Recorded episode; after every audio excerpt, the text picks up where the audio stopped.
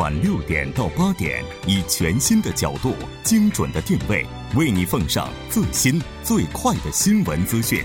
锁定《新闻在路上》。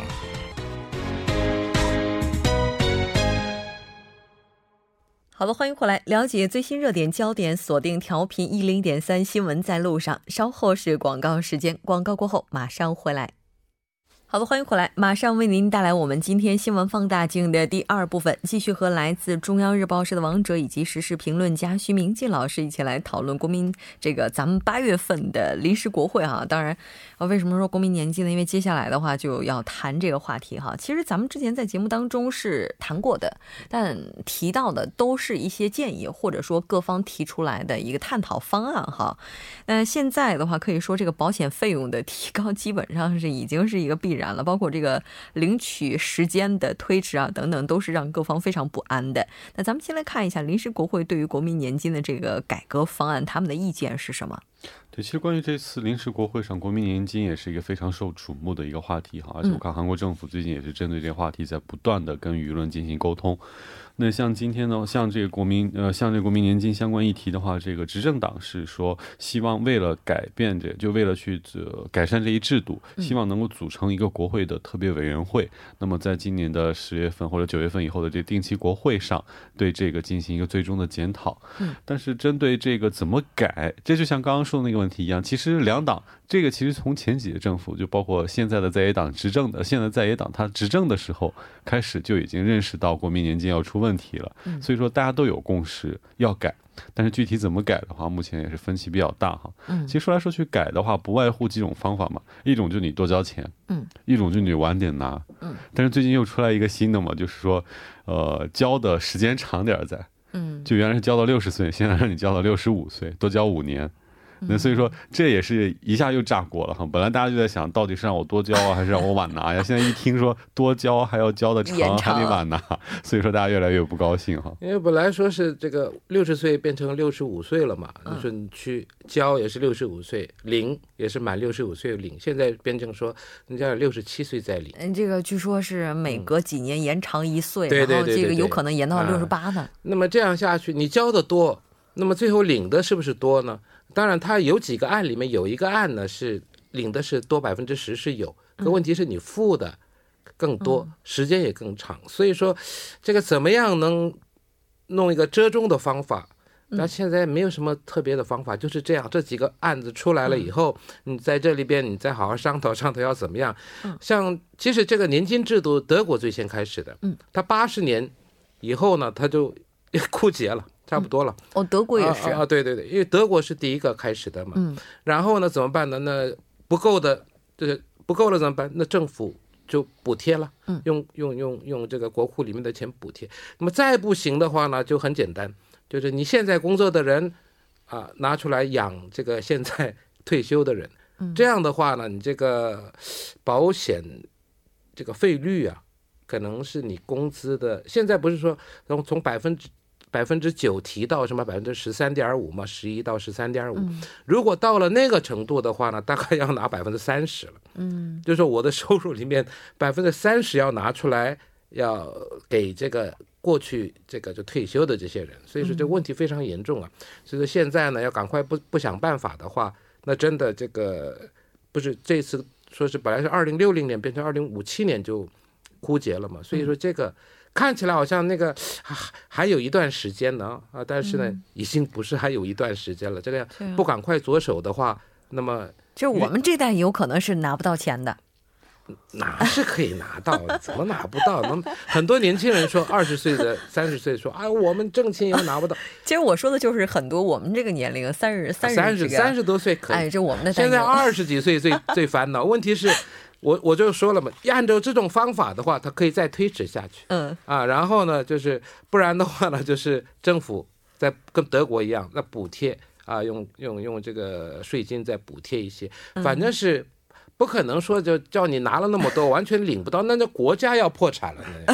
所以说这个肯定会了。我问题是这个，你现在要多拿的话呢，那这个时间就多长一些。啊，你如果现在还是照着这样的话呢，就是。二零五七年就没了。其实这个像刚刚教授讲的，这时间的缩短也是很多这二十多岁的人最头疼的一个问题。因为你现在二零六零年这个发布了才没几年，突然又变成了二零五七年，然后现在加上医疗科技这么发达，大家都说一百岁时代，说没准明天就变成一百一十岁时代，没准后天就变成一百二十岁时代。这样越变越来的话，就拿钱的人越来越多，交钱的人越来越少，这样肯定会入不敷出。入不敷出的话，最终肯定会导致这个基金的一个破产。当然，也有一个误区，就是说基基金破产了，就相当于咱们拿不到钱了，这是一个误解哈，并不是说这个基金没了你就拿不到钱了，只是说基金在的话，可能它本身会有一些自身的盈利，这样对于你拿钱的时候可能会可以给的利率什么比较好一点。但如果基金没了的话，国家像教授讲的一样，不可能让你破产是吧？国家肯定顶多是有几种方法嘛，就是说现在交钱的人，我收过你交的钱来，我直接拿去发给这个退休的人。嗯。就是可能没有一个中间的基金环节了。嗯，再说这个，如果少子化了，这个年轻人减少了的话，那他们的负担。就是没有劳动力来生产价值了，就交钱的人越来越少了。对，嗯，是的，这个，所以现在就有人说了，就是我们现在这些交着保险的人哈，就咱们到底是交的还是不交的，或者说咱们这个交的话，到底这个是会损失呢？还是说到时候我们还是能够接着受益呢？这个是义务性的，一定要交的。你只要是你工作的话，在韩国我们说什么四大保险嘛，嗯，你不交不行的。这个你不是说我我我想他说啊，我没钱我不交。还有这些个人，就是就是说我们属于什么呀？叫区域保险加入者啊？对对对，这现在区域保险加入者也都进来了，个人的啊也都进来了。所以说，这个你想逃。这个不容易，现在。而且其实现在韩国大家应该注视到，很多人觉得我工作了才会交，是吧？嗯。但其实你要在韩国，只要工作一个月以上，这不管你是打工啊还是什么，都要交这份钱。所以这个钱你想逃是逃不掉的。而且所以这个交的话，而且比例，说实话，百分之九的这个比例啊，我不知道各位朋友怎么样，反正我拿到工资的时候还是蛮有感的哈，就觉得工资一下少了百分之九这么一块的话，当然到个人的话是百分之四点五，因为它是公司和个人一半一半嘛。但是总觉得哇，怎么乱七八糟扣了这么多？因为个体的话，你就要自己都拿，嗯，百分之九你自己都要拿。嗯，如果这个如果说变成百分之三十的话，你想想看，我赚一百块钱，三十块钱就要拿出来，嗯，哇，这负担还是比较重的。对，然后除了这个以外，还有什么医疗保险呢？什么医保什么等等的话。你收入里面要扣多少？所以说这个，对，不可能让他到这种地步。所以现在之前在想办法，就多提一提。对，但是其实回到这个，就对于加入者来说，究竟是损失还是利益这个问题上哈，其实这个东西，我觉得国民年金它本身这个体制是你多交就多拿。嗯，所以说咱们如果说交的钱多了，或者交的时间长了，相对应你交的就多，然后交的多呢，你拿的也多。当然，这个你不能说它就是一个损失或者是一个收益哈。这个问题可能还是有一个上限嘛，比如说高收入者年薪，比如说过八千万，什么过一亿的，这对于他们来讲，可能交的这个部分本身就是在损失，但这可能也是义务了。不是，他现在有个有个案是什么？你交的多的人，嗯，那么你后来领的百分比就稍微低一点，嗯，那么。呃，少的人就是你这工资不多的人呢，领的百分比就稍微高一点点，但是呢，不会说差那么多。嗯啊，反正是你交了多少年金是这样的。我们说这个所谓的所得替代率嘛，嗯，就是你收入，你交了多少多少个月，那么从这里呢，再什么就再再算你的这个收益率是多少？哎呦嘿，这算不清了。所以我觉得真是 太太折磨人的一件事情了。但现在大家可能比较担心的还还有另外一件事情，就是说我们缴纳国民年金的时间是一直在延长，对吧？但是我们的工作时间可能是有限的，有些人他可能就是工作不到我们应该要一直交国民年金的这个时间点。哎，那这个部分怎么办呢？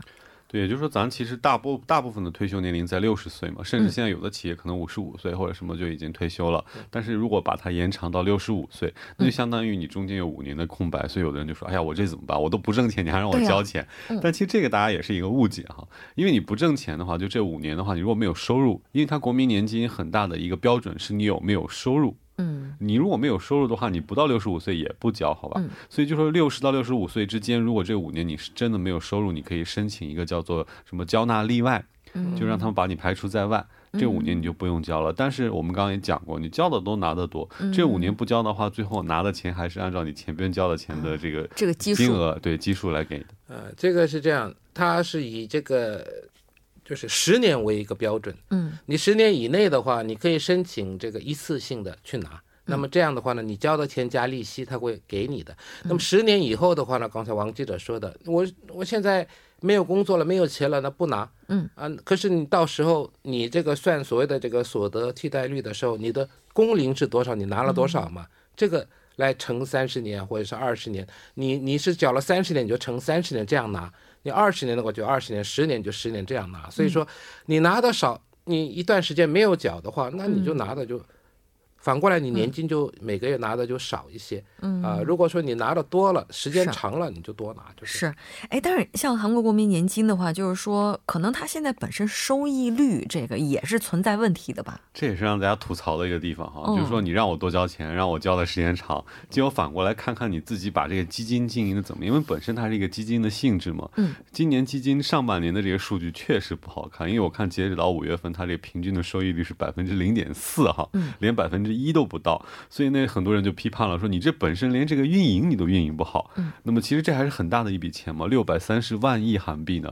那这个其实我运用好了是可以有很大的收益率的。嗯，那所以如果所以好多人就觉得你你这个连收益率你都提不高，你还让我多交钱，这也是很大的一个不满的原因。对，有人说了，你国内投资太多了，投百分之七十，里面债券比较稳的百分之五十，所以说你这个。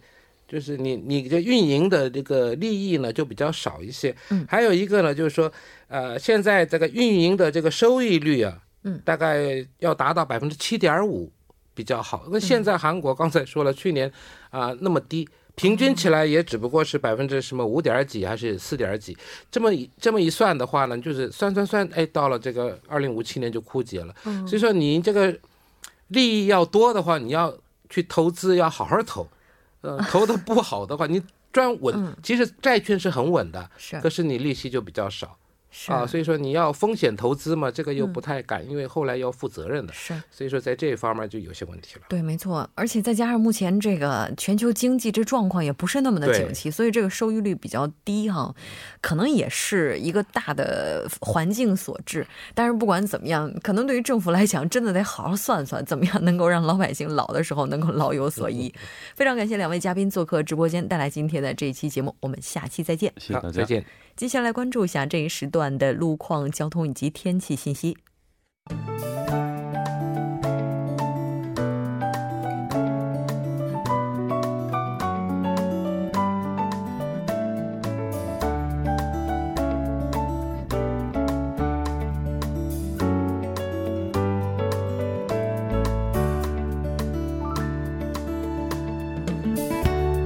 晚间七点四十五分，依然是由程琛为大家带来这一时段的路况及天气信息。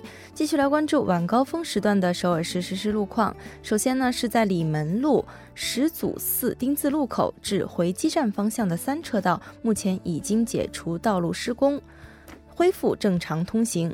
最后呢，我们再来关注一下天气。体型庞大的台风苏力将携。狂风和暴雨呢横扫济州岛，登陆时呢保持强台风的等级，这是韩国六年以来最为严峻的台风考验。预计苏力将于今天晚间至明天凌晨时段在韩半岛西部沿海登陆，而后穿过韩半岛向中国的东北地区南部靠近，强度逐渐减弱，并且韩国中部地区的降雨呢将会一直持续到本周五，公众需要提前做好防御措施，注意安全。一起来关注首尔是未来二十四小时的天气预报。今天夜间至明天凌晨阴转阵雨，最低气温二十七度；明天白天中到大雨，最高气温三十二度。好的，以上就是今天这一时段的天气与路况信息。我们下期再见。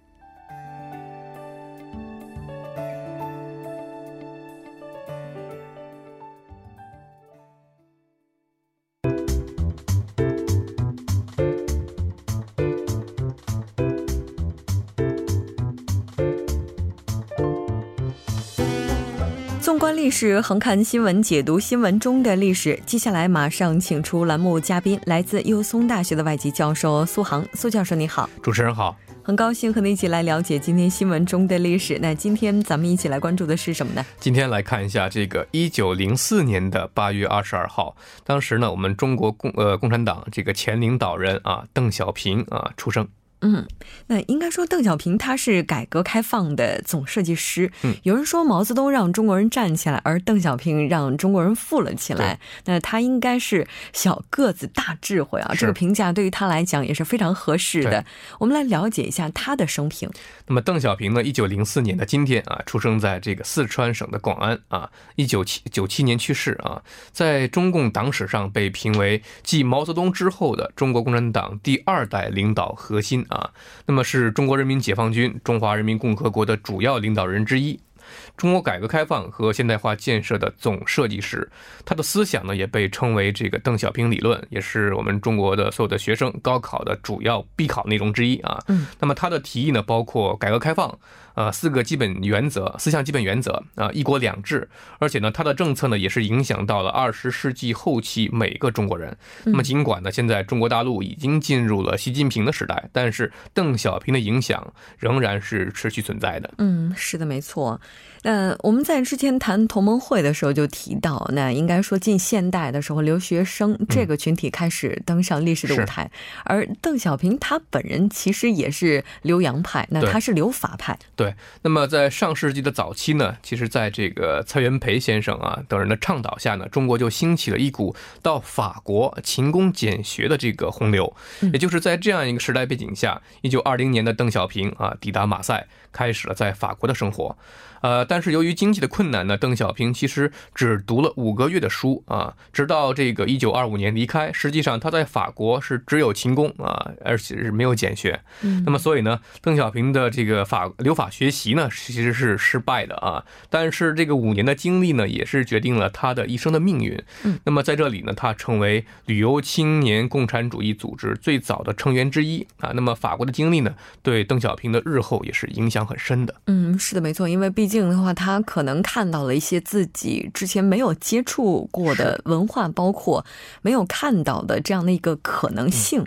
那作为革命家的邓小平，他其实呢，应该说也是军功赫赫。是。那么，在一九二九年的时候，邓小平就在广西领导了这个百色起义啊。那么，三十年代跟着长征之后，到了延安又参加抗战，先后担任过幺二九师政委啊、北方局代理书记等职务。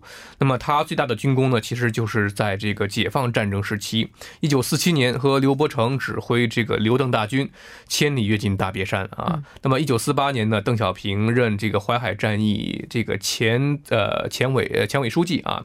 那么指挥了百万雄师的这个渡江战役，解放了南京、上海还有杭州。那么建国以后的一九七九年，他还部署过对越南的自卫反击战。所以呢，毛泽东对邓小平的军功是有过高度评价的。他说，邓小平啊是一个懂军事的。你看他呃这个人那么小，他武可以和林彪、彭德怀相比，能指挥两个野战军也只有邓小平。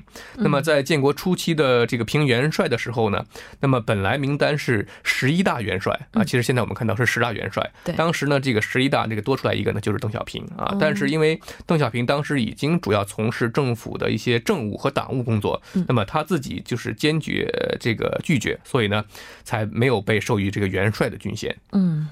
其实我们纵观邓小平他的这一生，可以说是起起伏伏、几起几落的。那特别是文革期间，他当时也是这个遭到了错误的批判和斗争，一直到文革结束之后再复出。那等于他的复出也是正式给文革画上了一个句号。对，那么一九七六年呢，中国就结束了毛泽东一手发起的这个文化大革命啊。那么如何评价毛泽东啊，就成为当时的中国呃这个发展方向的基础性问题和政治前提。嗯，那么在评价毛泽东问题上呢，当时存在两种截然相对的态度，一个呢就是坚持两个凡是啊，那么就是全面维护毛泽东啊，包括任何错误；那么另一种呢就是全面否定毛泽东。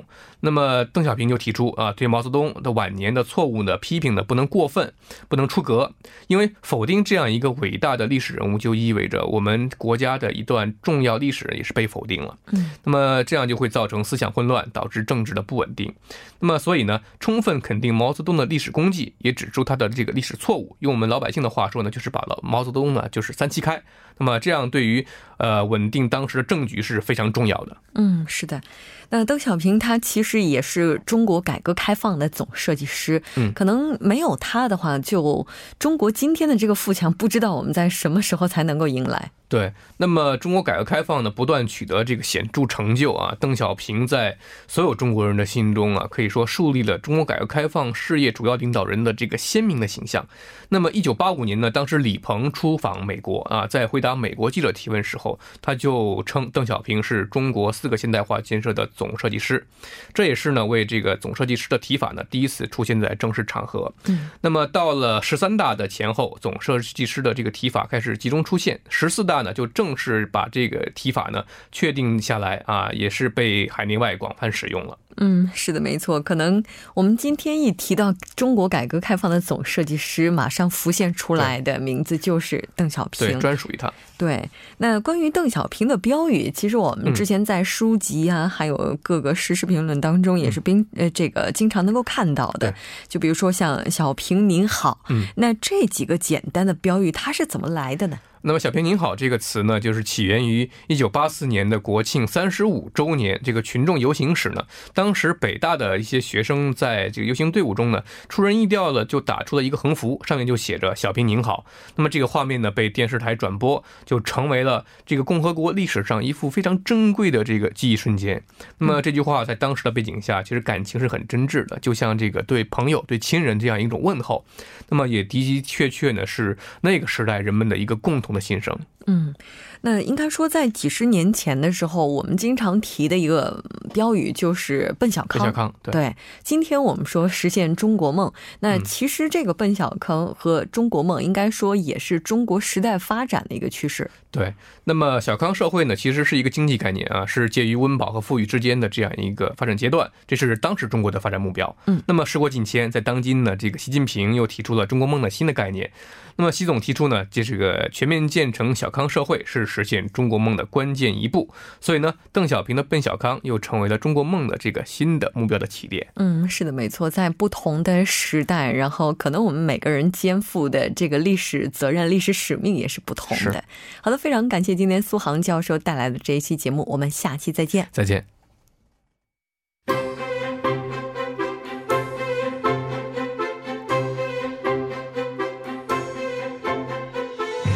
新闻在路上，在路上听新闻。您的点赞、您的回馈是对我们最大的鼓励与支持。参与节目，您可以发送短信到井号幺零幺三，每条短信会收取您五十韩元的通信费用。另外，您也可以登录 TBS 官网三 w 点 tbs 点 s o r 点 kr 给我们留言。当然，在 Instagram 搜索 TBS CNews 也可以参与互动。新闻在路上，期待您的参与。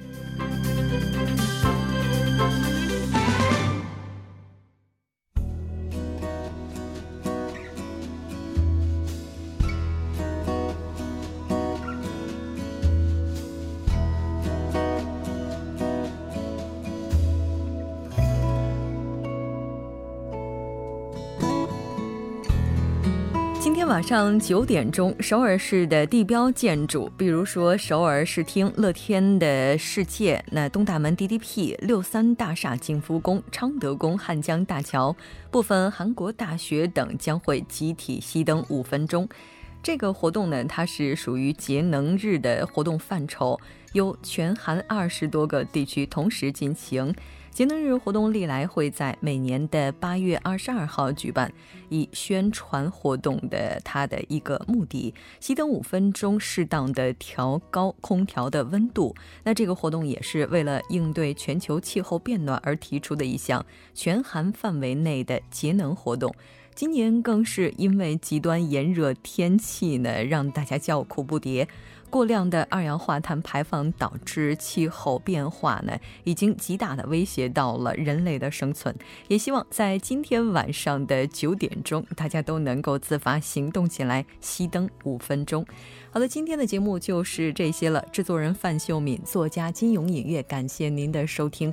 我们明晚同一时间依然陪您在路上。我是木真。